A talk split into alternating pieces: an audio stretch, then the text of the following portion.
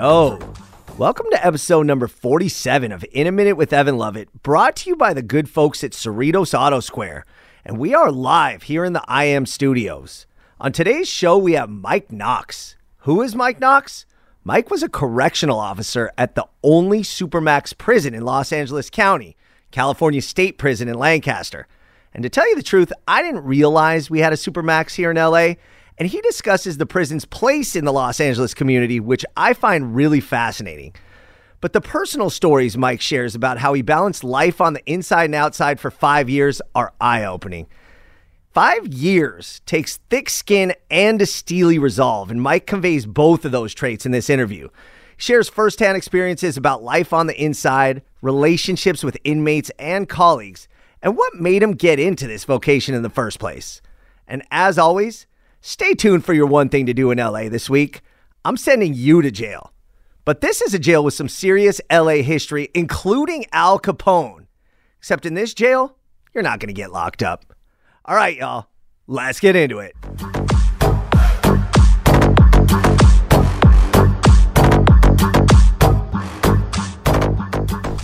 Now, Mister Mike Knox, I want to thank you for being here. And I want to get straight to the crux of the show and talk about the fact that L A has a prison on par with San Quentin, Pelican Bay, some of the more notorious prisons in the world. But first, I got to give a little bit of background. It's L A County Prison of California. Is that correct? Is that what it's called, Mike? What's the technical name? It would uh, Lancaster State Prison. Lancaster State Prison. So there you go. And it opened in nineteen ninety-three.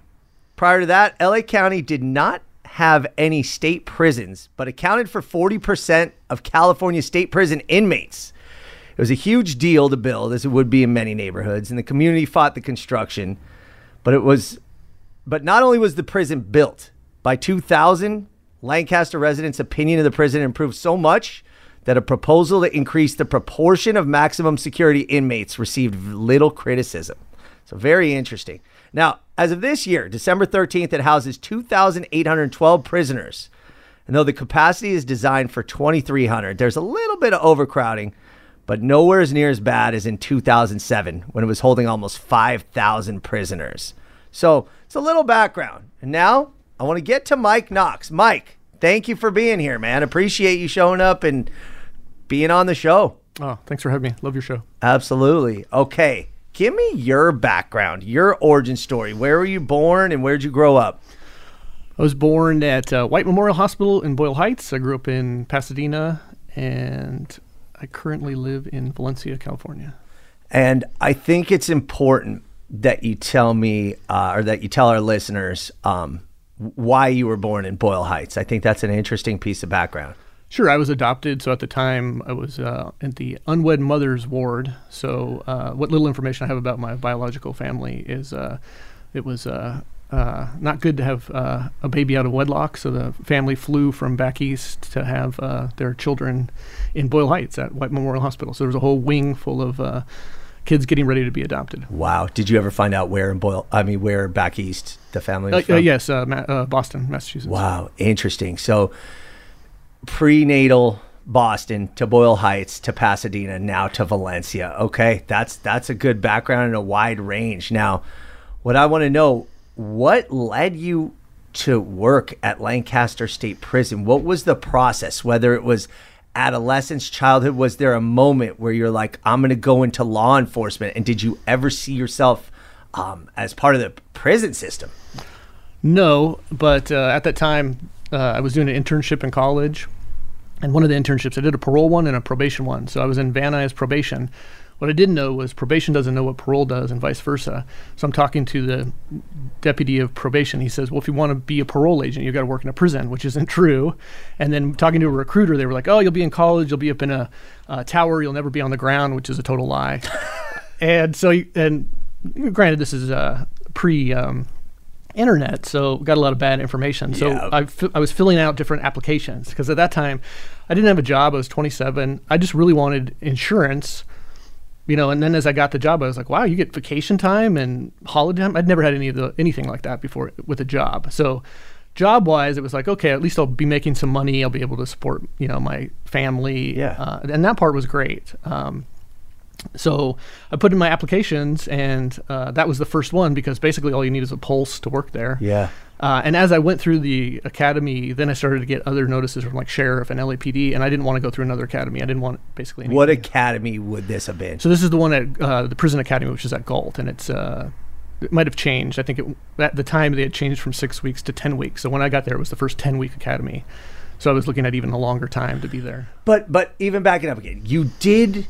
Or you didn't necessarily want to be in law enforcement, though. You were just really looking for a job with insurance, good benefits, and that came up, huh? But of I, all the thi- of all the, the... Well, I was curious, though. I was always curious about prison, because this is before, like, uh, when I started working at the prison, then, like, Oz came out yes. on H B O, right? Yeah. So the prison makes it the way, so people, there's it's the lack of information, so the public doesn't know about it. So when I would ask questions, like, in college, most of the professors would say, actually all of them would say at the time, I don't know, I've never been in a prison. I don't know what goes on there. Wow. So I was inst- uh, interested. I wanted to write a book about it. I was fascinated by it. I had a friend that worked in an Arizona prison. Okay. He was a level, it was, he was like, yeah, it's a, just make sure it's a level one. So when I signed up for Lancaster, because I'm just looking on a, on a map, yeah, I don't even know where Lancaster is. Oh, well, that's a low level prison. Well, the day I graduated, it turned into a, a maximum security prison. Come on. So you, it is, and, but that's prison. You're, you're screwed either way. So. Wow. Prison is never, that was the thing I learned about prison. It's never going to go right. So as a kid, though, just, just again, and sorry for harping on no, this. No, I no, always no. got him at, because I have friends that became uh, police officers. Uh, my cousin, my wife's cousin is a police officer down at Long Beach. And there was always some sort of indication or, or dream of, you know, whether it was being the good guy, getting the bad guys, or just uh, an infatuation with the law or law enforcement. But do, any of those dreams going through the head of Mike Knox a, as a youngster? A little bit. When I did my internship with parole, I did an internship with Inglewood Parole, and I was like, "Oh, this is a great place. You could you can help people because you at that time it it was you know whether uh, kind of these services kind of cycle in and out." In Los Angeles, but at that time when I was doing my internship, I was like, oh wow, this is a place where you can actually help people and get them back on their feet. That's interesting to me. That was the reason why I was like, oh, parole is like this hidden gem. And in yeah. the beginning, it was this hidden gem of a job. Uh, it's just kind of all been taken over by politics now. Wow. Okay, so when you're, so you're now just starting out, you graduate the academy, and they're like, all right, Mike, head up to Lancaster. It's the first day of work. Go get 'em. What? I mean, walk me through that. Just on that first day, had you been to the prison before? Had you been inside those walls? No, which is surprising. They don't take you wow. to the prison that you're supposed to go well, to. It's, so. it's probably, you know, it is surprising, but it's also probably not to scare anybody off from, uh, you know, seeing the reality, or at least that's my assumption.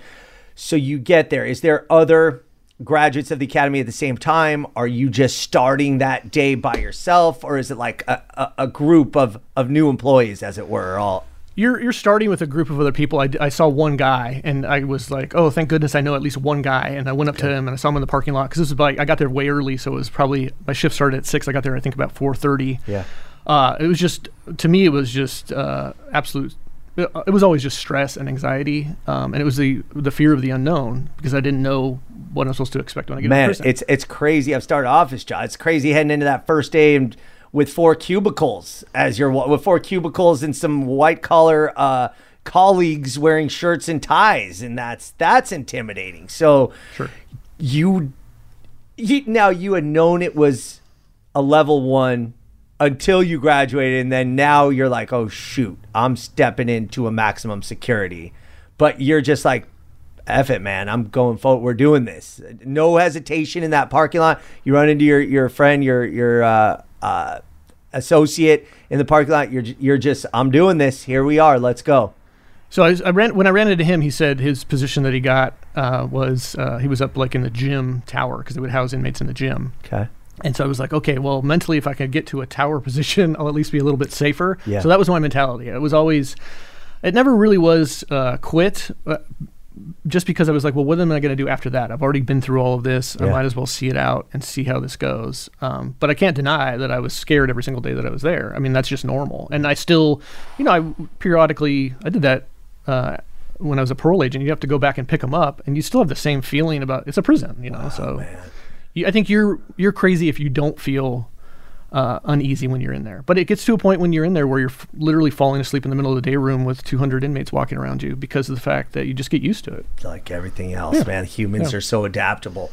Um, so on that first day, you come in, hey, you know, I'm Mike, the new guy. Um, what were your employers like? What what was the process of, hey, man, this is orientation day. Let's show you around. Like, do you remember that first day specifically? I definitely remember that first day just because, um, so yeah, your first, I think about t- ten days is this orientation. So you're not really going on to the yard. You're you're outside the yard and they're telling you all the legal things okay. and stuff like that, basically covering themselves. But then your first day in there is just, you know, I'm wander, you're wandering around because there's no computers there. So you're looking at a board that's typed out in this old phonics, you know, where you're supposed to go. And you're trying to figure out, well, what, because it's abbreviated. So what is this? And so my very first, it was like I was a rec yard officer. I didn't even know what that was. Some, but you would go through the first gate and they, you'd have a new uniform on. So the guy knew who you were. So yeah. he's not nice to you. He's screwing with you. The next guy from the next Sally Port, he doesn't, they they don't like the fact that you're a new person. They call you. You're talking about the other employees. The other officers, other, oh, yes, Jesus. Yes. Okay. Uh, which is a good learning process because that's what you learn the very first day is you're going to have more problems with the people you work with than the inmates. So there's not yeah. even, right off the bat, right there's the no bat. camaraderie, no, hey, no, man, we're in this no. together, like, or even a, a joke, like, oh, good luck, welcome aboard, buddy. None of that. There's a little, I mean, there's also that, but it's, yeah. to me, it was very negative. It was just wow. p- putting down. And then after you're through the Sally Port, you're walking down the roadway. What's a Sally Port? The Sally Port is the uh, basically the gates. Like there's two gates that are the towers watching to see who's coming in. Wow. Okay. Okay. And then you're walking down a, r- a long roadway. So my very, are you armed? I I, not, I don't even. No, yeah, no, you're not armed. Uh, which to me is also seems you crazy, have a but uniform, but you have a uniform. When you're walking in there, you don't have equipment. You got you. You have to go to the housing unit to go get your equipment or wherever it is that they house it on the yard. Okay, keep um, going. So you go through. But the that's the same court. thing you learned that if you were to actually have uh, weapons with you, that's the reason that you, you don't carry a gun on the ground there is because the inmates they, they would take it away from you. So wow. that's the reason you're not yeah, armed in that point, way. Good point. Okay. Uh, so when in, you know I'm asking uh, continu- continuously asking different officers, hey, where am I supposed to go? I don't know. I don't know what that is. Not my not my, oh, not my problem. Oh, come on. Okay. So keep I went going. to. Th- when I finally got to the mm. A yard, which is Alpha Yard, mm. trying to figure out where all the equipment was, I finally, after about thirty minutes, went to this one place. The guy, you know, they hand down your equipment to you.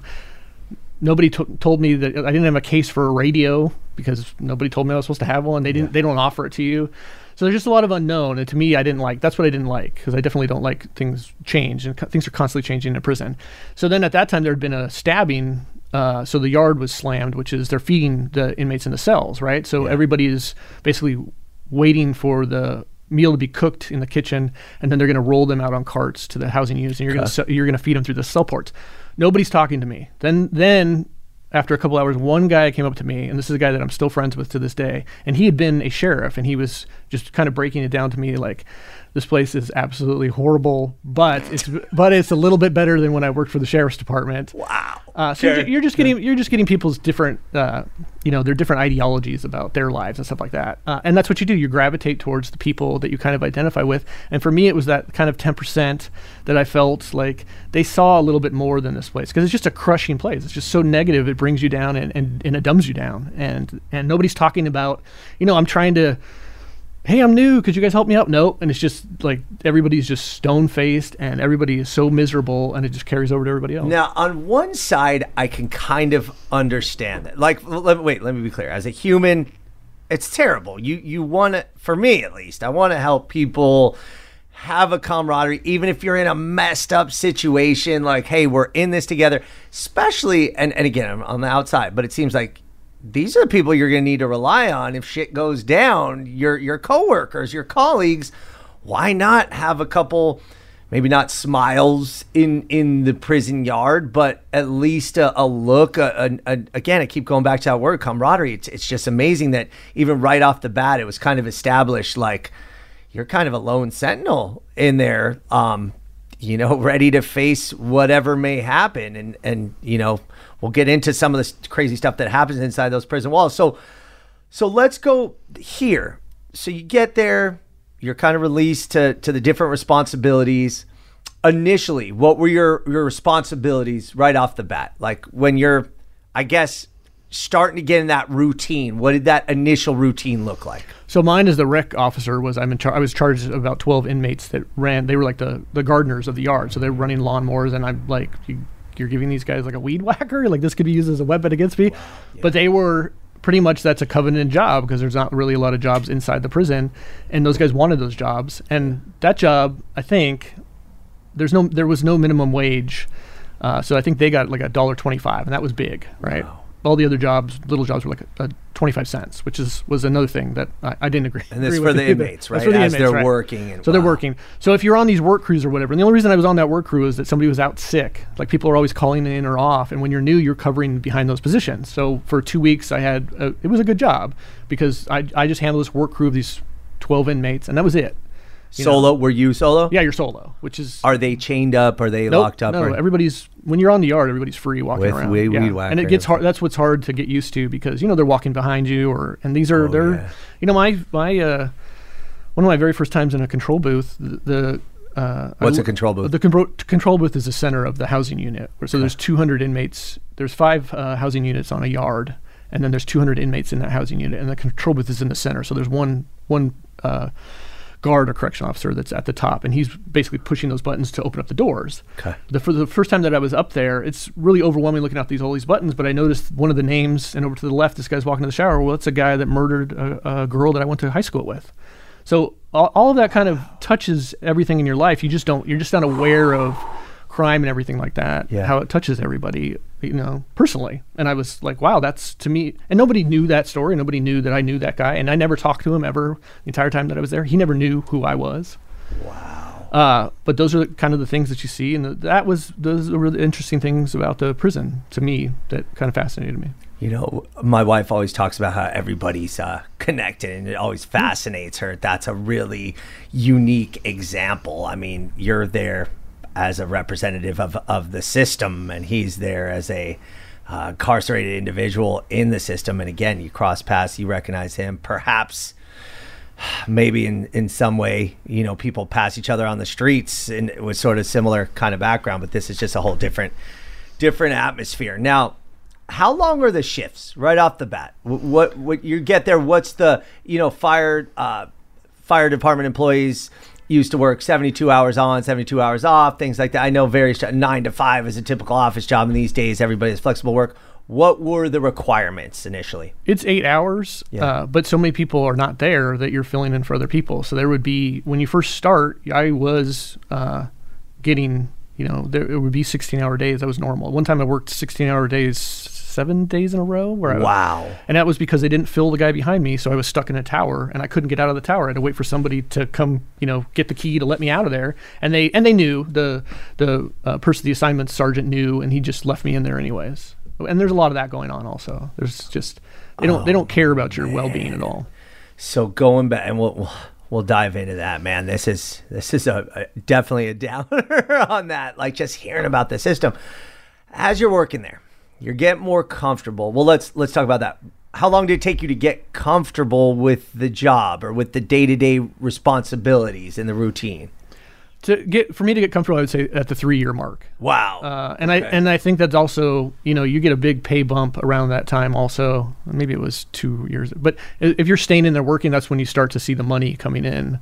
Uh, and then as you start to make a lot of money, that's kind of what the hook is, because it's like, well, where else am I going to make this decent amount of money? Uh, you know, you're kind of looking around. I was looking around at my friends and what they were doing. And, and at that time, yeah. um, I didn't really have any other, I thought financially, I, I didn't have really any other choice. And then as I was, because I was trying, my plan was to do it one year and get out of there and go to parole, but then they had a hiring freeze, so I couldn't get out of there. And, yeah. and, uh, I just felt stuck, man, stuck, but at least the money's starting to come in. That was some solace. I got to ask you off, off the court, I was about to say, but outside of those prison walls at this point, your first three years before you get comfortable, before the money's really coming in, what was your mental state, your mental health, just with this as your vocation on a day-to-day basis outside the prison walls? How, how did you reconcile that? Did you compartmentalize, try not to think about it, live a normal life? Uh, was it depressing? I mean, tell me about that. For me, it was depressing. So I'd never been, I was always six foot two, one hundred seventy-five pounds. I'd never deviated from that at all. Well, I was in a control booth for about a month uh, and I gained twenty-five pounds. Wow. Okay. And I didn't even notice, because all I would do is I would go to work and I would get home and I would sleep, because you're just in this other, other world of, you know, you're inside these housing units, there's no sunshine, there's no vitamin D, oh, and you don't notice what's going on with your body, and then you don't have any time to work out or anything like that. I was always an athletic person, and I just became, you know, I went to this wedding and I was like Pee Wee Herman in a suit. I, I couldn't, and and I was, you know, like that was the, for me, I was like, and at that time I also was like having a lot of health problems where I had pleurisy uh, at that time, where I, but all these things I'm always thinking, uh, I, you know, I went to the hospital a couple times thinking I'm having a heart attack, and they're like, but you're, you know, twenty-eight, you know, twenty-nine. Yeah. Uh, but it's just the stress, and you don't know. And that is factored in with prison uh, guards or prison staff, is you're only really, with your pension, you're only supposed to live two years because of that stress. And that's, people get that stress so bottled up in them, and they don't know what to do once they get out because they're so used to telling somebody what to do for the, for thirty years. Wow. And then they have no other outlet once they retire. Is there any program within the prison system for employees um, to deal with any of that, whether it's physical or mental health? No, and that was another thing that always killed me was uh, uh, you could be an alcoholic in there, right? That was covered underneath your contract. You, yeah. could, you could be drunk on the job and they just send you to the mailroom, but you couldn't go see a therapist. Uh, that would get you fired. You couldn't go, you know, like be on medication. That would get you fired. So there were certain things that people did. Most of that was just somebody would be, they, what I saw was most people became alcoholics. Wow. And that's their therapy at that point. And then, wow, that's just very interesting from a systemic perspective and an institutional perspective, because you sometimes think about like the system locks up people and throws away the key and forgets, but it's not really about rehabilitation. You never think that that's the case with the people who are supposed to be securing the system and overlooking the, the, the inmates at the time. But that's a pretty sad way of, of how they were treated. That's, that's interesting. So over those first three years, were you able to develop relationships? I know you said you have one friend that's, you know, still your friend to this day, but did it loosen up when the other employees I'm talking about were, was it, hey Roz, hey Steve, or was it just that icy arm's distance the entire time? No, you look to, I, what I identified was, okay, I can work in ADSEG, which is the whole, it's the jail inside when you commit a crime in the prison, right? So you get in there and then you're not affected by everybody else that's coming in there, because all it takes is one person to come in, and they call it your program. The inmates have it. They're just trying to do their program, which is like, I'm going to go uh, go to chow hall and then I'm going to work out all day long. Well, the, pro, you, the the officers also have that program. They just want to get their job done and be able to, you know, sit down, basically. Yeah. yeah. Um, so I started working in uh, ADSEG, so there were good guys in there, and that's what you do. You kind of, and that's what you would do. You would call somebody up, you know, uh, and say, hey, is there a job over here? Can I work with you? Because I'm having problems with the people that I'm working with. Yeah. And that's up to you to do that yourselves. But if you were to approach supervisors and say, I'm having a problem, they wouldn't care. All they ever, all they ever said was just suck it up. That's all they ever said. Who are the supervisors? Is it people who are in your employee that, I mean, in your position that have been promoted, or is it a different hiring process? Like, how does that hierarchy kind of develop on the on the employee side of the prison? They're just taking tests. You're, you're ta- these, these tests come out periodically, and they're like, there's a sergeant's test, a lieutenant test, and then once those people became a sergeant or lieutenant, they basically never talked to you again. It was this uh, kind of drunk with power. Um, you know, it's kind of like the uh, Kruger-Dunning effect. It was like these overcompetent people that didn't really have the experience or education behind it. Uh, and it was, to me, it was just that absolute power just corrupts people. What's that called? The Cooper-Dunning effect? I think it's the Dunning-Kruger effect. Kruger, that's and it's it. Overconfident people that aren't very smart, but they're putting these positions. And and again, it's prison. So, you know, who wants to, a lot of people don't want to take those jobs, but a lot of people, that job went to their head. Tell me about the hierarchy on the employee side. Like on the, on the, and what's the word? I keep using the word employee. I feel like that's not the right term to use. Is, is it? To, yeah, that's fine. Okay. So tell, tell me about staff. The hierarchy. Who, who's the head of the prison, and then, and then break it down to, to where you were in that. Sure. So the warden is the head of the prison, warden, but you right. very, very rarely ever see the warden because the warden's office is on the outside. Uh, so there were a couple wardens that I never met. I would, they, and they kind of come and go, they get blamed for stuff. You know, it's very political. Then you have, uh, wow. you usually have, at that time you had four associate wardens. So they were head of each yard. Um, and then you would have um, captains, and you would have lieutenants and sergeants. So each yard, usually you'd have, uh, I think there were sixteen uh, officers. There were two sergeants, and there was one lieutenant and one captain for that yard. It might have been two lieutenants. Okay. Uh, and and this is on duty or just total staff? That's on duty for each yard. Okay. So okay. there's four yards for the for the prison that I was at. Which you, is how many inmates per yard? Usually a thousand. Uh, when I was there, it was, uh, talk about overcrowding, there was more than that because they would put forty inmates in bunks on the day room floor um, of each housing unit. So each they were over way over capacity to uh, f- you know forty inmates. How many were supposed to be in that room? I mean, with forty, really, you're only supposed to have, if they're single cells, you only have a, you know you'd have room for a hundred. So they, I mean, they really do stuff them in there, and that was the thing that always killed me was, you know, you're in a cement box. You expect people to be like, you, you really think like Jeffrey Epstein was, you know, having a great time in his little cement box? No, he was going crazy, right? Because that's what right. you would see. You would see people literally going mentally ill, sitting in a cement box doing absolutely nothing because you didn't have anything to do. And so you were there. Let's let's talk about that crowding for a sec. Uh, we brought that figure. There was almost five thousand inmates in two thousand seven. Were you, what years were you there? two thousand to two thousand five. Oh, wow. So you were there during that overcrowding. Yes. Oh, so yeah. so let oh, me yeah. envision that. Okay. You say forty, not in a single cell. In, in the group where there are forty, how many people are supposed to be in that area, Zero. That box? Zero, because it's the day room where the, they're supposed to be watching T V. Oh, and they were sleeping, and, and that's where they were the bunk. Open, open bunk beds on the day room floor. Yeah. I mean, it was terrible overcrowding. And the no new, you know, the same amount of officers, which is two on the floor and one up above. You just, you didn't have the resources at all. I mean, you never did. Was it a budget problem? Was it an unwillingness? I mean, everything's a budget problem to the state. I mean, well, then how yeah. did it, okay, right. Yeah. And, and not to get ahead, but they eventually fixed that overcrowding problem, at least to a large extent, in Lancaster.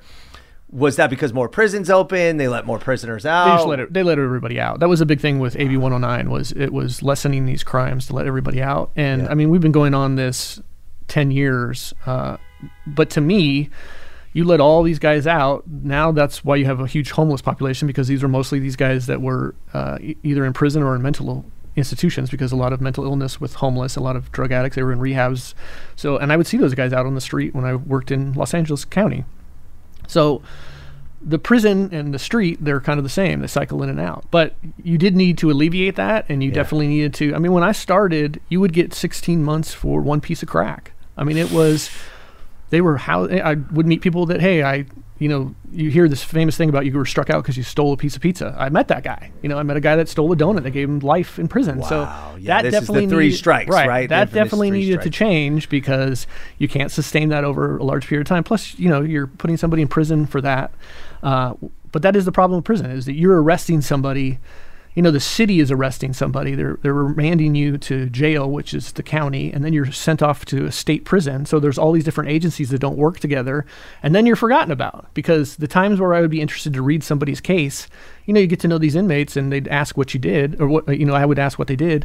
They'd be like, go read my file. Well, the file's not there. You've got to go down to records to get it, and the records person oh, doesn't want to let you to read it. But sometimes they'll have a, a copy of their what happened to them, and you'll read it and go, man, this person.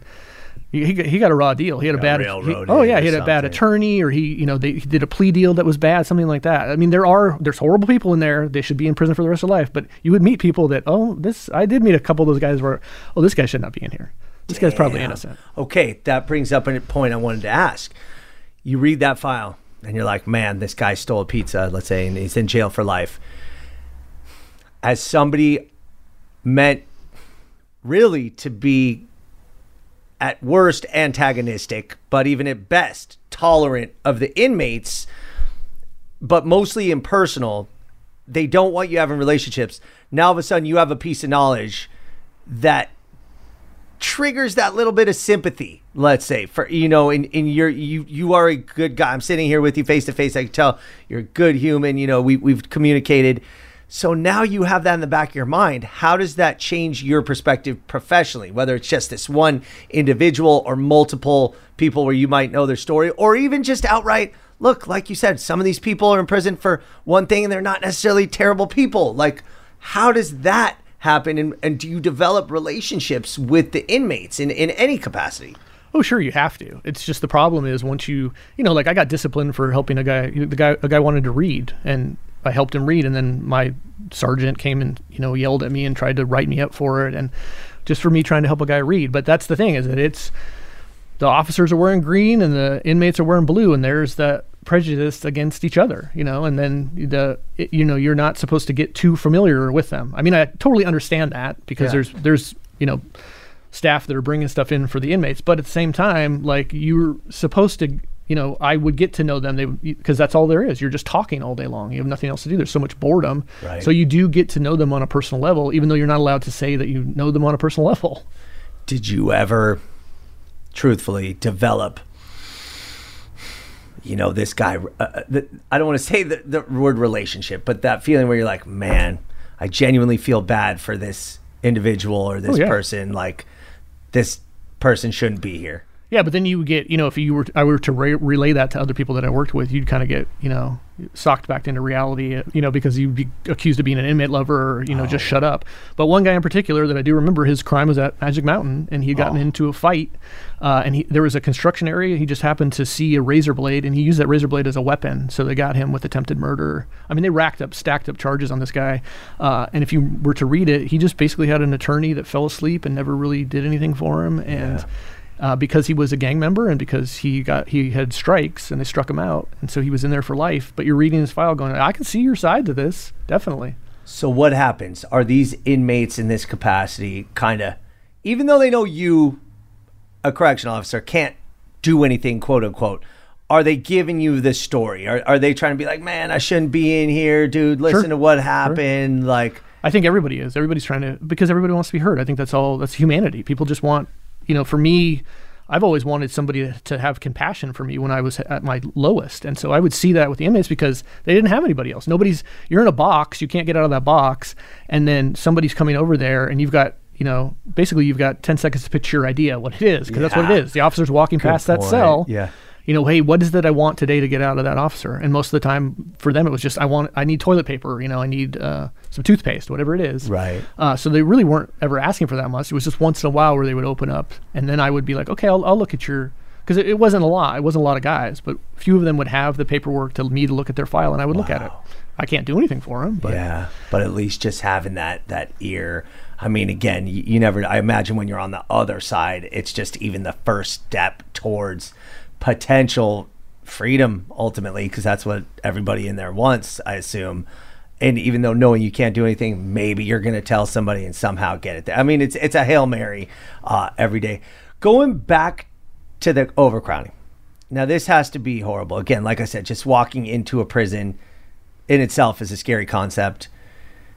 Doing your job on a day-to-day basis is takes a certain kind of person, a certain type of nerve, just a certain kind of steely resolve. Now that's amplified and magnified. You got inmates sleeping where they shouldn't be. You got open area. You got a, almost three times as many inmates as there should be at that prison. What were those days like? How do you head into that day knowing that you are overnumbered, and if shit uh, outnumbered, and if something goes down, it's going to be tough sledding for you? You're just dealing day by day. I mean, you're you're really, for me, it was like, uh, oh, okay, well, I'll, you know, let's let's get to lunch, right? And then lunch was usually a little downtime. You had like a half hour, so it would be like, oh, I can at least have some sugar or some carbs. Yeah. Uh, that'll make me happy for the rest of the day or whatever. So you wow. just like focused, kind of just like the inmates did. You focused on something small, and that got you through the day. But you would see people that you know that you worked with; they weren't doing well, but there was nothing you could do about that either. Uh, I mean, I've had six uh, coworkers from that prison that killed themselves. Jeez, just think about that. I mean, again, even hearing your stories and seeing that you're you're a positive uh, persona, but I can't fathom, you know, one week, even as on the employee side, where you're just like, this is depressing. You said it. It's it's outright depressing. You did it. You did it for years. Um, tell me about fights inside the prison. How? Walk me through a process of something happens. What does Mike Knox have to do? What's the reaction? What happens on the prison yard when that goes down? So usually what happens is you're going to hear the alarm, which goes out. It's just radiating over you. And then you're going to, to see where a sea of people are moving towards. And that's where you're going to know where what's going on, because it's all about communication and, and timing. So I had a few times where people were fighting in front of me.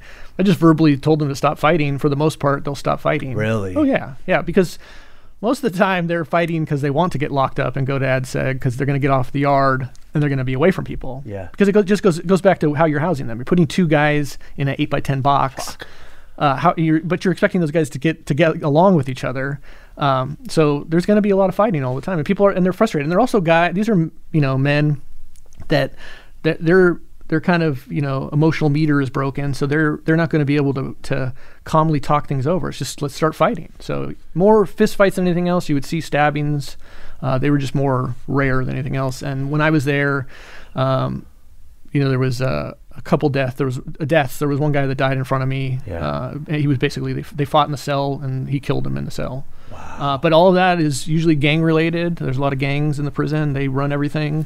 And uh, so everything's basically orchestrated. I mean, you can, you will get a feel for it. My very first time on the yard where there was a stabbing, I had no idea what was going on. I'm just in the middle of the yard, and the guy, the other officer that I'm with, is like, I got, you know, it's going to go, the yard's going to go off. Well, well, how do you know? And then after you're there a while, you're like, oh, now I understand what he was talking about, because you're seeing them group up, and you're kind of seeing this inertia going on where they're, you know, you can feel their energy. Um, and it is something that only happens in a prison, or maybe, you know, probably happens in war also, but you can see uh, what's about to happen before it does. Uh, but, but of course you can't tell anybody, you know, yeah. because it might not happen. So. Is the reality as it's portrayed in the shows and movies, is are the gangs essentially racially segregated? Is that... Yes, and it's very hard to talk about now in this culture of two thousand twenty-three, yeah. but the inmates are the ones that segregate themselves, and they don't segregate themselves when they're on the outside. It's just on the inside, and the prison has tried to stop it, and they just can't, and a lot of it has to do with your gangs are set up racially. Uh, and so people just don't choose to talk about it, and I understand why. Yeah, but that's still interesting. If...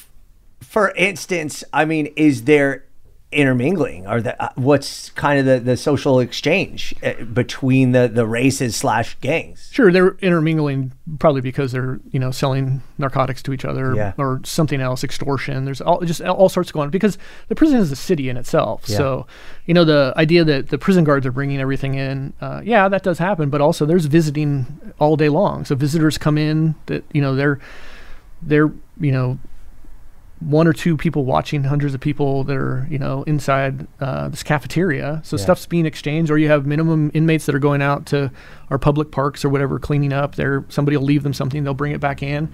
It's just, wow. it's like your Amazon package. It takes, you know, for us, it's like, I want it right now. And for them, they'll wait a couple of weeks to get their package, and, but it'll get there. You, you know, you might see a football fly over the outside of the yard into the inside. It's filled with drugs, you know, or, or drones are big now. And, wow. Yeah. Didn't even think about drone delivery. Holy moly. What, uh, what kind of contraband did you see in your day? Uh, pretty much. I mean, pretty much everything, but you're, you're, you know, the inmates are constantly, which fascinated me, they're constantly making things. So like a, a tattoo gun, cause tattooing is big, that's considered yeah. contraband, but they're making that out of the motor of a Walkman with a guitar string, and they're making the, um, the ink, you know, out of, they're burning uh, a plastic, oh. and, and they're extracting wow. out with the toothpaste. So they're very inventive guys. Right. Uh, some of the greatest artists that I've ever seen, uh, drawing-wise, have been in there, have been in prison.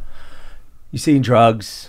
You've seen yes. tattoo stuff, of course. Cell phones are big. What's the craziest piece of contraband? Uh, craziest? I mean, at, at the time, I think craziest would be uh, the, kind of the holy grail was cell phones.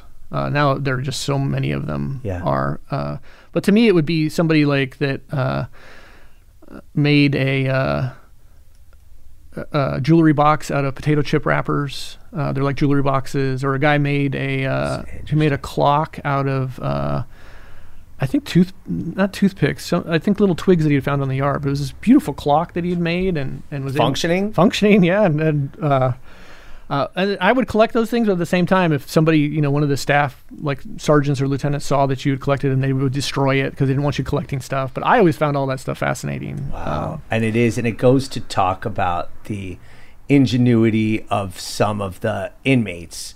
And, you know, you, you kind of alluded to it, not directly. I was, I, I may have read into it a little bit, but there is a level of intelligence. There's a level of sophistication.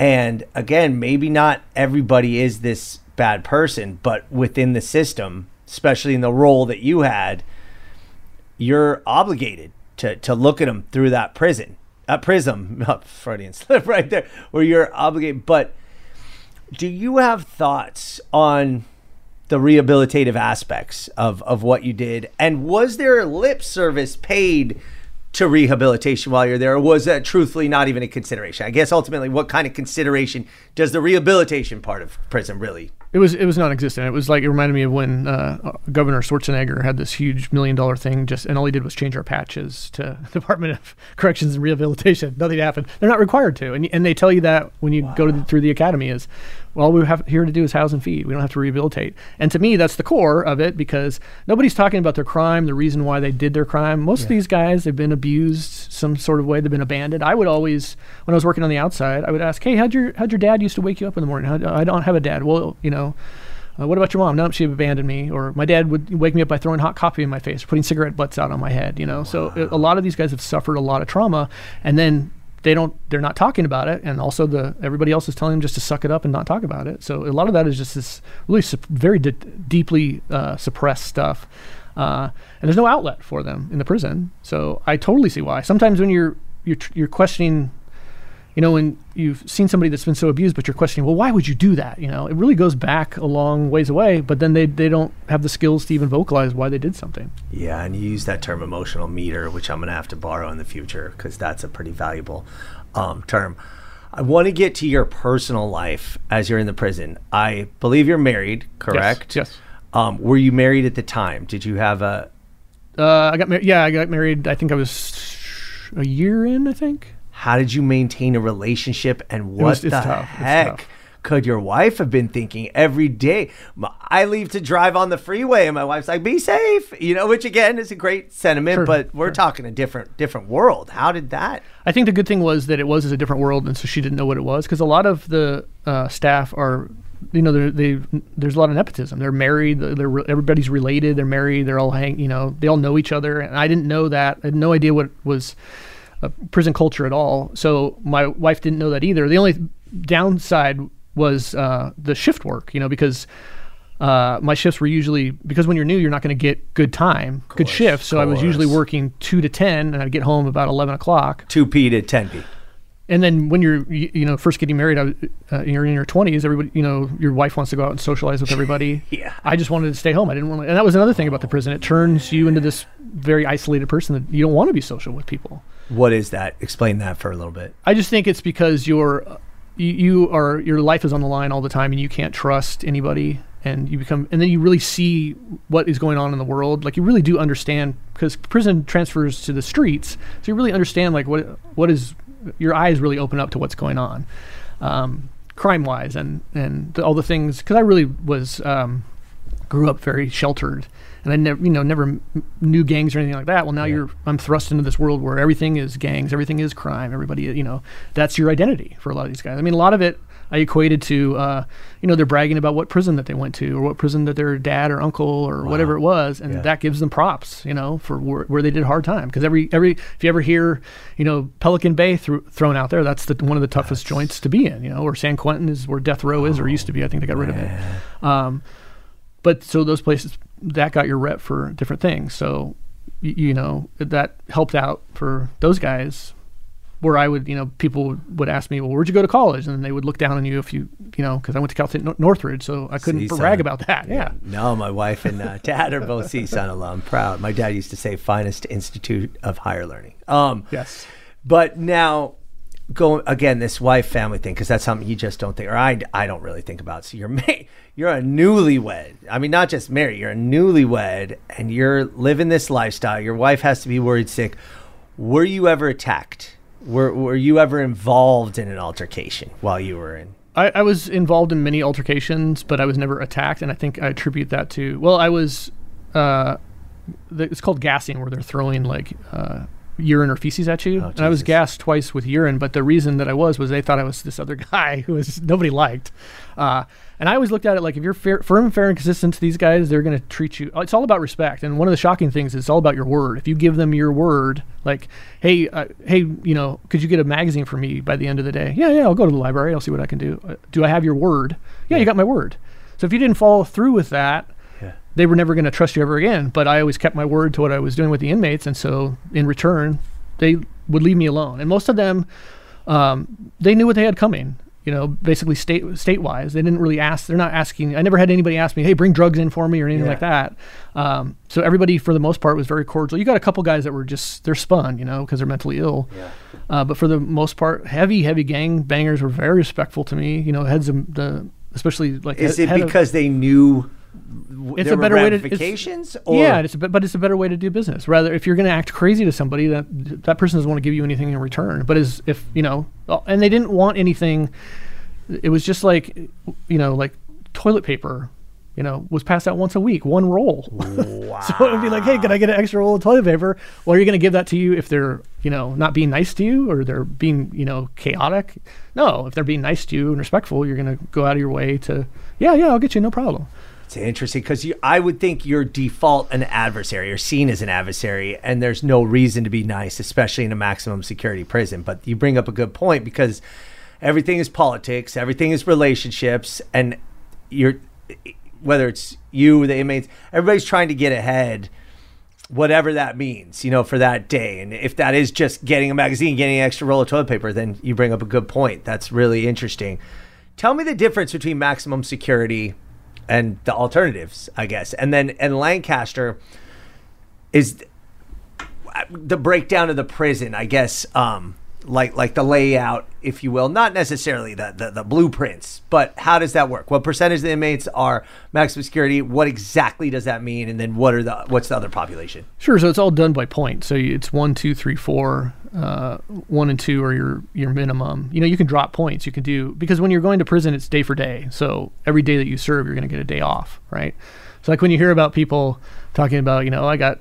you know, I killed somebody. Well, when you kill, you know, that murder first, usually you're, or murder in the second, you're usually only doing six years while you're out in three, you know? So all this sentencing is so different from other people. And you can meet, you know, the inmates will talk too. Hey, I, I got this attempted murder. I'm doing seventeen years. This other guy attempted murder. I'm only doing three. So nothing's consistent on the same page.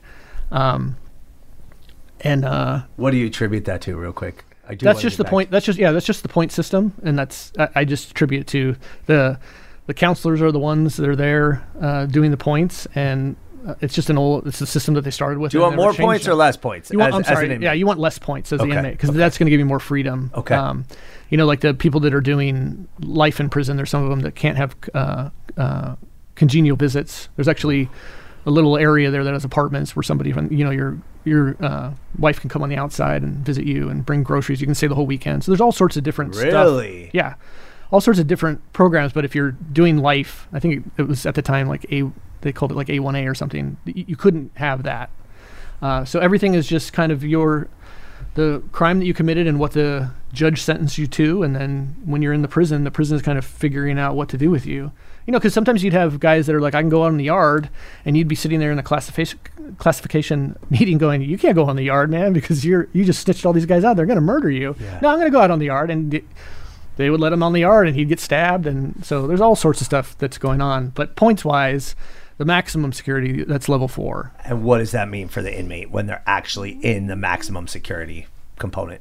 It, it just means it's the type of, uh, the, like the housing, the you're just less restrictive of what you can do. Like if you were, say if you were uh, level one, you're on the minimum yard, which is a, there's about two hundred inmates and they're on the separate, basically dorms that are on the outside of the prison. Uh, basically pretty much right up to the, you know, there's a door there they could walk right out of. Wow. There's like a low fence they could jump over, which they would, that was most of your escapes would be from uh, a minimum minimum uh, inmate who got like drug debts and they were going to get him, so. How often is there an escape?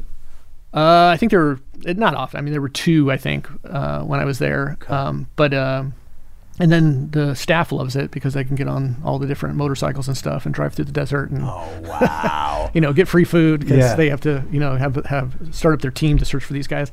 And most of those guys go right to their mom's house and, you know, they're not very resourceful. Yeah, and it's also tough. I mean, they don't oh, have yeah. resources yeah. at that time, too, once they do get out. So the maximum security, again, sorry to harp on this, no, but no, no, no. what does it mean? Less sun, less exercise, less, obviously, freedom. Yeah, like, for example, twenty-three hours say a you're day at, in a cell. Right, so yeah. say if you were at in ADSEG or say you're Pelican Bay, you're in... the twenty-three hours a day is you're sitting in your cell, you're fed in your cell, you go out to the yard, which is a cage, uh, very small. Again, some of them are single cell cages. Even Other, on the yard? Even on the yard, yeah. Um, but it's that's just to like expose the sunlight. The sunlight, kind of, basically. But yeah. they're in a literal cage even yes, on the... yeah. Wow, yeah. okay. Uh, then there's, a, you know, like Lancaster had uh, two little small yards that had a basketball court and there's a toilet out there and they would put, you know, I think we... Uh, sometimes twelve to twenty guys out there and they're usually like all in the same gang. So they're, you know, doing roll call. Uh, but uh, very limited movement. And then there's no, the thing that blew my mind in AdSeg was there's no T V, there's no radio, there's no nothing. Uh, and again, that just makes your mind crumble. I was always like, let's get a T V in here. Wow. Okay, let's talk about your book, Straight Fish. The first thing I want to know, what's that title mean and where did that come from? Sure, so Straight Fish is what they call new officers. So you, you can't... They meaning fellow officers the, or they meaning... The, in, the inmates. Okay. Because the inmates, they're, there's a code that they're not allowed to curse. You know, they're not allowed... You, of course, you can't do criminal threats, so it's the vague way of putting you down. You're so new, you're a new fish to this pond, and you're a straight fish, which means you know absolutely nothing, which is usually you just got out of the academy because yeah. how would you? The academy doesn't train you to do anything. They're really training you not... has nothing to do with the prison. It's training you how not, you know, how we can save us from getting sued. Wow, right. Well, I mean, one of the things that always shocked me at the uh, training was, you know, like they'd have us, you know, you're cell searching all the time, but in the academy, it was like this closet that they like, it wasn't even a real cell. It was just searching a closet. So it was, none of this stuff was like real world experience. You really learned it when you were on the job at the prison. Well, tell me what Straight Fish stood for. It, it was a put down, basically, for a new officer. You you, you could say it. It's an acronym. Are you, can you curse? Oh, yeah. Okay. T- tell us what the acronym is. Uh, oh, uh, I can't even remember what the acronym I can't remember. It was like, uh, it's been too long. I can't remember. It wasn't, there was an acronym for it. Fucking idiot shithead, yes, I believe, yes. is what I was told. Yes, so what, right. what made you write the book? I, because I'd always wanted to write a book about prison, and so I was always taking notes when I was in there, and I would just every day write notes and, and just try to kind of put chapters together. And there's just so many stories about the prison, and uh, uh, you know, and, and there's so much verbiage that is only in a prison. You would only know if you'd been to prison. And you seem like this kind, dare I say, gentle individual. I mean, you were telling me, and it, it this is funny, and we'll we'll get into this a little bit. Mike Knox today is a comedian, um, and he was telling me that. Part of the reason he became a comedian is to sort of uh, face head on this phobia that many of us had about public speaking. And man, uh, stand-up comedy is one of the ways where you will right away come face to face with that fear. Um, but apply that, like, again, you're this good guy who's thrust into this role again as adversary, as, um, you know, somebody who's a representative of a system that's not even necessarily sympathetic or friendly. And then, so you write a book, you develop this um, sort of part of your life, or you, you put this part of your life in the past and write a book about it. Was that sort of therapy? Was that cathartic for you to do? Or was it just like, this is a goal that I'm going to achieve? And, and that's what, what you accomplish with writing the book. I mean, for me, it was a combination, but it definitely, I mean, writing for me now is my therapy. And I, I at least I know when things get so horrible, uh, at least I know that I'll have writing, and his writing is always there. And so that's the way that I look at it. I, I look at, you know, like I retired a year ago uh, and I, I really realized when people retire with nothing in front of them, yeah. that's when they don't know what to do. Um, so you, for me, the writing is what's the most important to me. That's great. And then, so the transition to comedian, I mean, how did that come about? I don't, I'd been doing comedy. I actually was doing comedy uh, when I was at the prison, uh, but I had to do it in secret. You have to do everything in secret because people will get mad at you. And I had somebody come see me one night and then confronted me at work. You know, you think you're a funny guy, you know, because they don't want you to su- succeed in anything else that's yeah. outside. Yeah. Uh, but I just realized my my daughter also got sick. She has epilepsy. Uh, so there was a long period of time where I couldn't do comedy because of focusing on my family. And that yeah. kind of got me through a lot of stuff also, was I could just focus on my family. I didn't have to focus on. And I think that's the main thing with prison. Uh, you really get caught up in this, you know, I, I thinking about, because the prison's going twenty-four hours a day, and when you're off, it's still going on. It's still going to go on itself. But you get, in the beginning, get focused on, you know, they can't live without me. And you really are, because those guys are dependent on you. Oh, man. Um, and if you're not there, one day you disappear, and then the inmates are like, you know, well, that's the guy that used to give me the newspaper on Sundays. So wow. you really do have that compassion for the inmates, like uh, that you were there as a purpose for them. You either got to steal yourself off completely, or else that's just human nature, and that's going to happen. Um, what's the security for you, for the officers, if something were to go down, and it, like man down kind of style? What what happens? Who co- somebody come in from the outside? Like, let's say worst case, there's a prison riot for lack of a better term, and shit really goes down, then what happens? What's the protocol? Uh, there is a hospital there. I mean, there's nurses and doctors. They're all there. Uh, but we there was one time where there was a severe stabbing, so they we brought the inmate out to the um, parking lot, and he was helicoptered out. So you'd have the you know the inmates have access to the phones. They'd be they'd call nine one one, and the ambulance would show up. And uh, come on. Oh yeah. So there's all again. There's just so many stories that are just so ridiculous. Well, what about an officer? Officer down though. Yeah, he would be. Tra- I mean, you have transport teams. They'll transport. You'd have the other a, officers we, rush in and help them out. Yeah, and when there was an ambulance, the ambulance, you know, you would uh, escort them out. There was a hospital next door to Lancaster, so all that stuff was. Um, they they were pretty good about that. Were politics ever discussed in prison? Oh, all the time. I I mean, that's again, it's there's so much downtime that.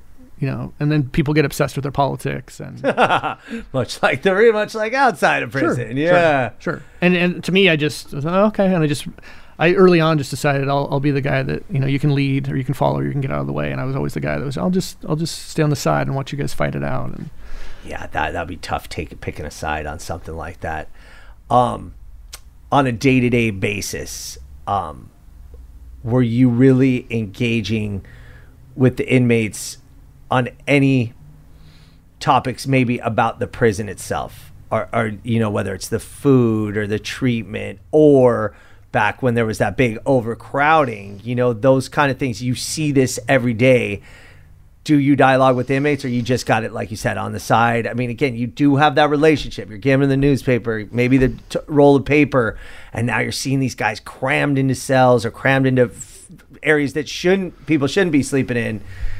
Do you give them the, the no acknowledgement, like, man, this is kind of messed up, or or you can't? It, it you just. Oh have no, to you would no. I would talk to them freely about that, uh, because they everybody knew, especially they did. They were the ones living in it, um, and if I could fix it, I would. You know, I would fix it. If you know, one of the big things was because there was no radio or T V. It was they looked. A lot of them looked at the library. Well, the librarian was a guy that was never there, so I would just go into the library, and there was no. He didn't write anything down. You know. Um, so there was no set process or policy for it. So I would just go and check the books out for the inmates and give them, I would do that guy's job. And a lot of times that's what it is. You're doing somebody else's job that doesn't want to do their job. Wow. Now, as it stands, are you an advocate? Do you have thoughts on prison reform? Have you seen so-called prison reform? What are just the overall thoughts? What does that even mean to you? Uh, I'm definitely for it. I just don't see it, and I just think one of the problems. I, I would always hear it, and they would always say we're implicated. We're gonna. We're gonna. This is coming down. This is what we're gonna do, and they never did it. And I just think a lot of it is the ineptness of government, you know. And, and I see that every everywhere. What would that mean aside from eliminating overcrowding? Uh, it's just that it's not getting done. Uh, for me, I would like to see you would start with the foundation of how the prison is and kind of dismantle that. It doesn't need to be paramilitary. Um, the cells. I think should, you know, when I would go to psych wards, this the place, you would have a bed there. It would be a normal bed. Well, in the prison, you're given this little mattress on um, uh, the, your, your sometimes cement slab or steel frame. Uh, cement but slab. I would always think, you know, there was a couple guys in there that were over, you know, taller than me, and your feet are sticking off the side. So accommodations to me could be a lot better. I think you could start with a bigger space, single cell, uh, a room would be good, but every time I, if I ever brought that up, I would just be screamed at for even saying that. But yeah. To me, it is the quality of life to start with. Yes, I know that they committed crimes, but um, you know, you're you're putting people in there that you're putting the murderer in there with the person that committed larceny. You're stuffing them all together, and you're wow. treating them exactly the same.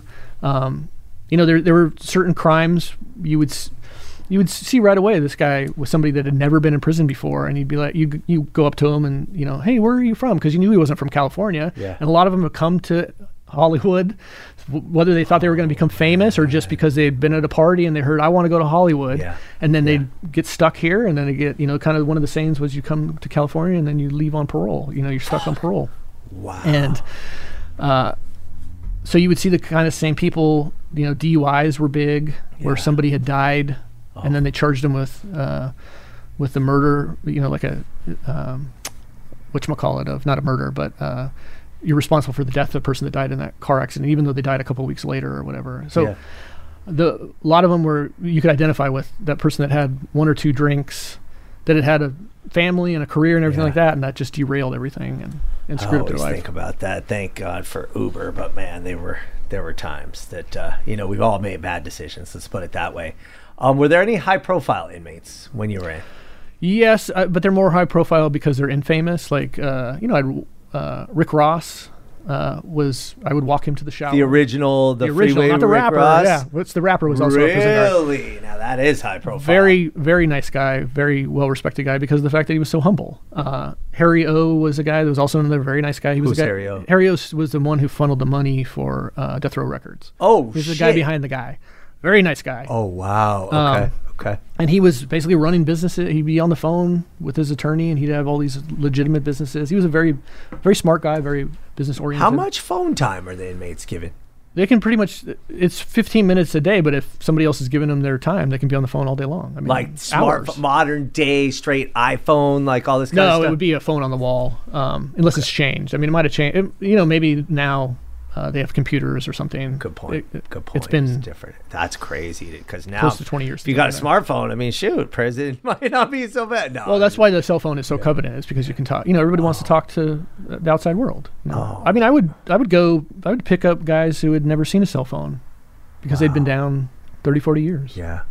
How, did you see a lot of recidivism, people returning back in? Yes. And it's, uh, again, hard for people to understand, but it was simply just because the outside, it's hard out here. It's hard to get in a job. And, and uh, you know, once you get released from prison, they say that there's all these programs, but in reality, um, how would you know to go do that? It's like somebody who's never had a job. How would you know?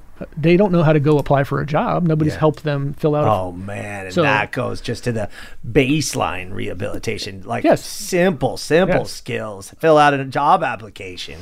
So wait, where to go? Wow. Or wow. another one that would kill me. It's like I can't get my I D at the at the D M V because I don't have an I D. You know, so. Oh, my God. How do you even start? They probably, yeah, where the document. Oh, man. Yeah, these are just simple life skills. Yes. You know, I have a close friend who uh, has been into, not been in, but he's spoken to in prisons and jails. Uh, he's a storyteller. He's a professional storyteller. Um, and he's, you know, taught classes on how to, uh, you know, tell stories that are, it's supposed to be a representative life skill, you know, because it is important in certain worlds. But again, it's like, it goes back to almost like that the L A U S D where it's like, you never learn about a budget. You never learn about a checkbook. That are, that are just basic life skills. And in jail, again, s- storytelling's cool and it's a nice skill, but it's like, well, what about just actually how to, you know, earn some money to buy some groceries and, and keep a refrigerator stocked and stuff like that. Um, I want to talk about your relationship, or if you can speak on it, the prison's relationship with um, Lancaster. And with the county of Los Angeles. What did you see about that? Was there any inner inner uh, any exchange? Was there, because again, initially, as we'd established, Lancaster didn't want a prison there, as again most most neighborhoods probably would not. And then it was built there. Was there outreach? Was there P R? Did the prison, and this might sound funny, but do any community events and things like that to kind of put a positive spin that like, hey, we're here in the neighborhood and it's not all that bad and we got you covered and it's going to be safe? For for what I saw when I was there, it was, we don't want to talk about it. Yeah. And uh, because there were, I thought, thought the same thing. There were so many uh, programs that did come in, but none of them were kind of city-based. Uh, and maybe they did and I wasn't there, but from the consensus from everybody was basically like, let's just not talk about it because, uh, you know, you have houses that are right across the street from the prison. They can hear the firing range going off. They can hear the yard down. Um, How far are the homes from the prison? They're right, basically right across the street. I mean, they're, they surround the prison. When I first started working there, they were just building this kind of uh, a few uh, homes, and now it's kind of, you know, I mean, it is one of the last places you can buy a home. Uh, very inexpensively, and, and you could when I first started there also. And people are just like, "Yo, that's well, the sure, cost that's of living the here. Only I place in L A." I mean, I, anybody that can survive in L A County, I don't blame them. Holy moly, man! Okay, so now let's wind it down. So you're there for five years. What was the first indication you wanted to leave? How did you wrap it up? What what what was the end of your your career at, at Lancaster State Prison? So I, I transferred to uh, parole as a parole agent, uh, and which was my what I wanted to do from the beginning. It's just they kept having hiring freezes, and, and then you've got to have, you know, you got to walk to every sergeant, lieutenant, up to the warden to get them to sign off to get you to leave. So you got to find those people. So it's a long process, and you got to send your paperwork. Do they not want you to leave? Yeah, honestly, because I mean, it's yeah. hard to find people, right? Pretty much, they don't want you. Yeah, I mean, the consensus is pretty much like, why don't you want to stay here? I've been here thirty years. You're like, I know, that's why I want to leave. Oh man, I see that. Oh, yeah. So you got all that signed off, and was it just sayonara? Do you put in your two weeks? Uh, where does it? How does that process happen? Well, my first my first packet mysteriously disappeared. So the second one was about a year and a half later. I walked it down and handed it in personally and got them to sign off on it because there was a lot of that was going on at the time. And uh, then it was uh, you're hearing, you know, you're going to get a date for the Pearl Academy because you got to go back up to uh, Sacramento, Galt, and go through their Pearl Academy. And so there's uh, I think about a week or so that I before I went there, uh, and I just continued to work because I didn't. I wanted to get out of there so bad. I didn't want anything to happen. Yeah, yeah. And uh, so from there, I just drove up to the acad- uh, parole academy and uh, became a parole agent after that. And it just becomes official at that point. Like you're you're out the last day.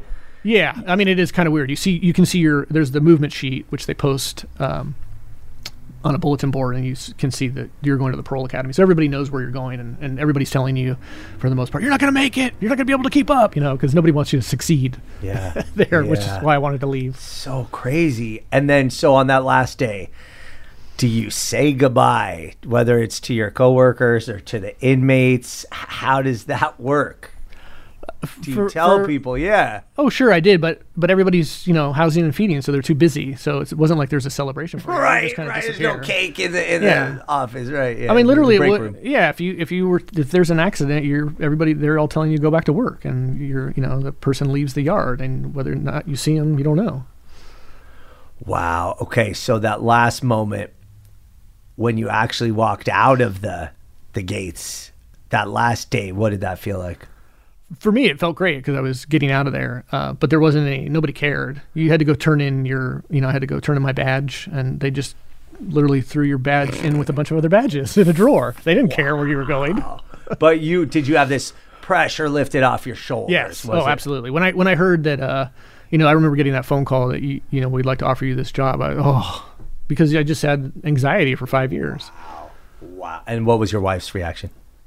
Oh, she was loved it because uh, getting back to her, she you know didn't want me working in a prison. She didn't want to start a family, and I totally get got that. You know, she said because I'd been absent for so long. Yeah, um, and yeah. It, I totally and that there's a high rate of uh, divorce with uh, uh, prison staff because of that fa- fact. If you don't understand, like you that prison, you can't get out of that prison. I mean, if you're held over, you're held over, and a lot of people don't understand that.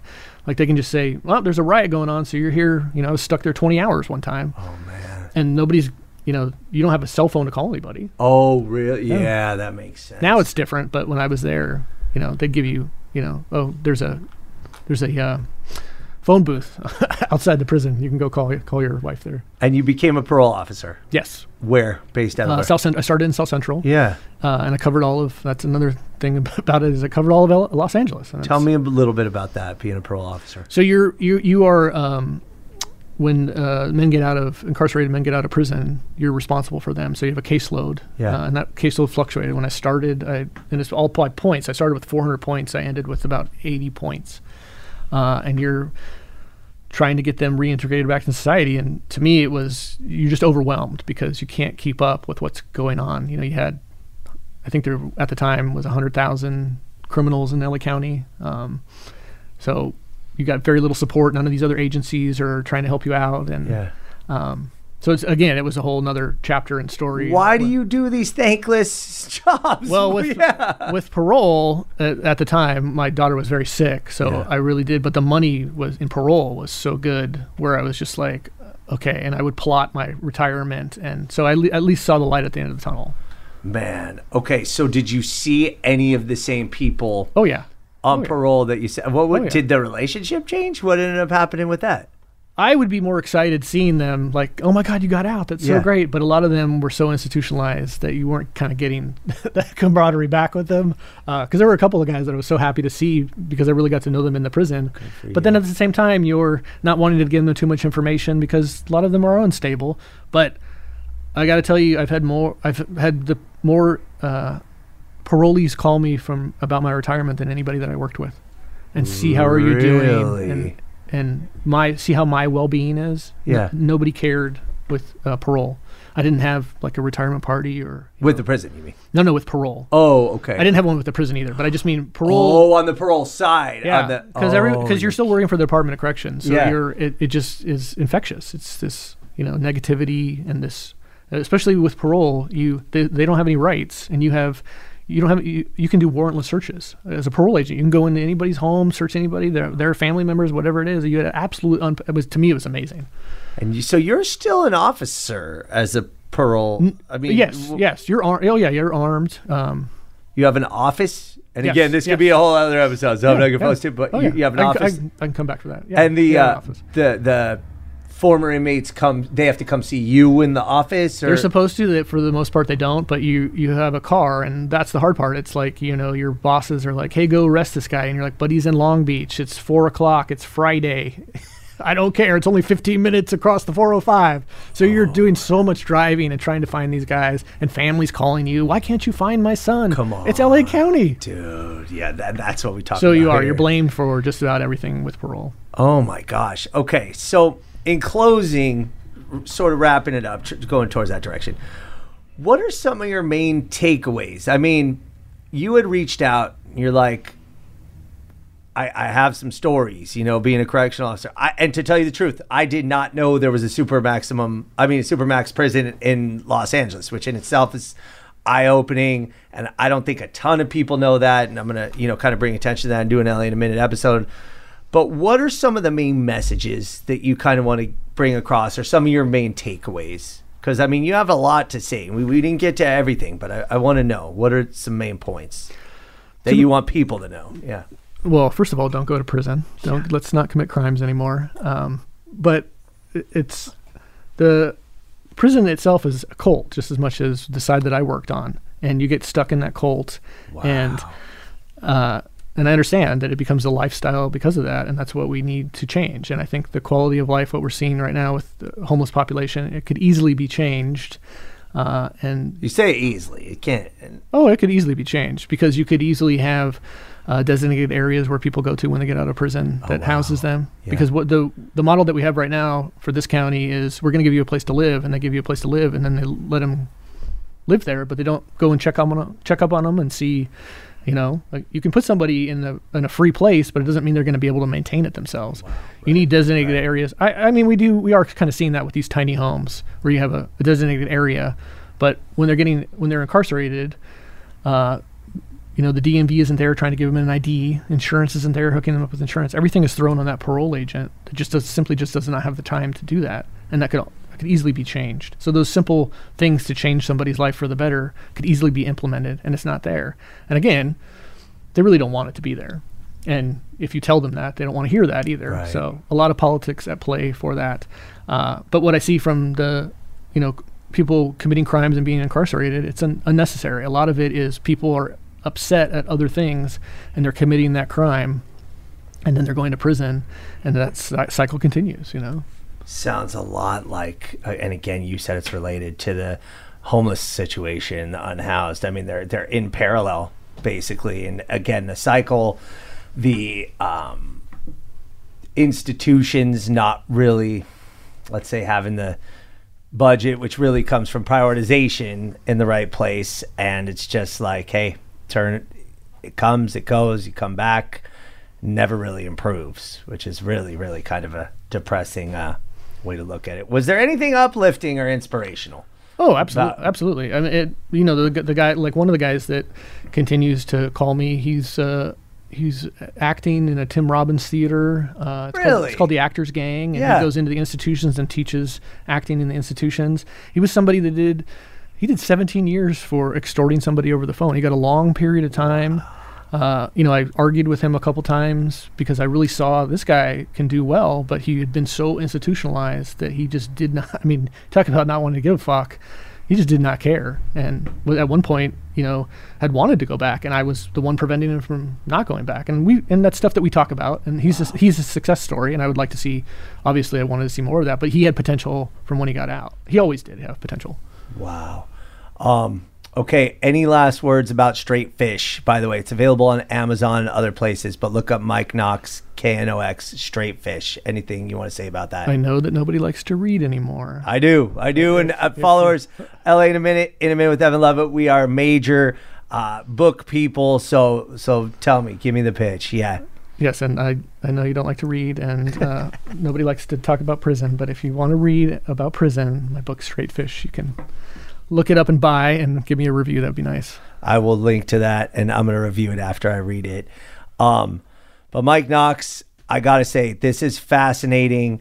Um, what an interesting world, interesting culture right here in Los Angeles County. I mean, I had no idea, and I thank you for providing the insight, the stories.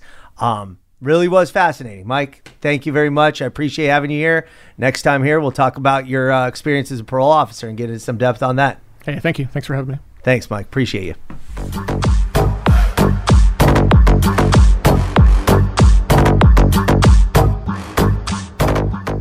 So if you're from L A or anywhere in Southern California, you know Cerritos Auto Square and their famous slogan, they sell more, so you save more.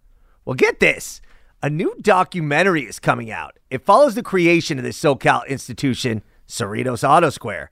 And I didn't realize this, but it's the largest auto center by annual sales in the country. The documentary starts at the beginning when the area was all dairy farms. You know how I love to look back on Southern California history and its evolution. And I didn't realize how much work and innovation went into creating the world's largest auto center. I'm actually surprised at how interesting this documentary is. There's a ton of historical footage from old Southern California, and you know I was loving every scene. So in keeping with the theme World's Largest, they're hosting the world's largest red carpet movie premiere in California. The free movie premiere will be held at seven thirty p.m. on Thursday, February twenty-second at the amazing Cerritos Center for the Performing Arts. Attendance is free, but it's limited to the first sixteen hundred registrations. So make sure you secure your ticket at cerritos auto square dot com slash movie. Again, the free movie premiere will be held at seven thirty p.m. on Thursday, February twenty-second at the Cerritos Center for the Performing Arts. Free tickets can be secured at cerritos auto square dot com slash movie. I'll see you there. Woo-hoo-hoo-hoo. What an episode, man. And thank you for listening. This was episode forty-seven of In a Minute with Evan Lovett. I thought it was not just interesting, but scintillating. I got chills, literally. I'm going to even go back and listen to this again to get some of Mike's stories. So hope you enjoyed this. And if you did, please leave a five-star rating. And if you loved it and you love the show, leave a review. It's important, very important for me to get into that algorithm. It takes twenty seconds, thirty seconds. If you can't find out where to leave a review, D M me. You know I always respond to D Ms. But even if you don't leave a review and you don't rate it, follow and subscribe so every week you get the new episode as soon as it comes out. And if you love it, share it with a friend. Let's get this all over Los Angeles, California, United States, the world. I appreciate every single one of you. I mean that. And I wish you a spectacular week ahead. All right, y'all. It's been a minute.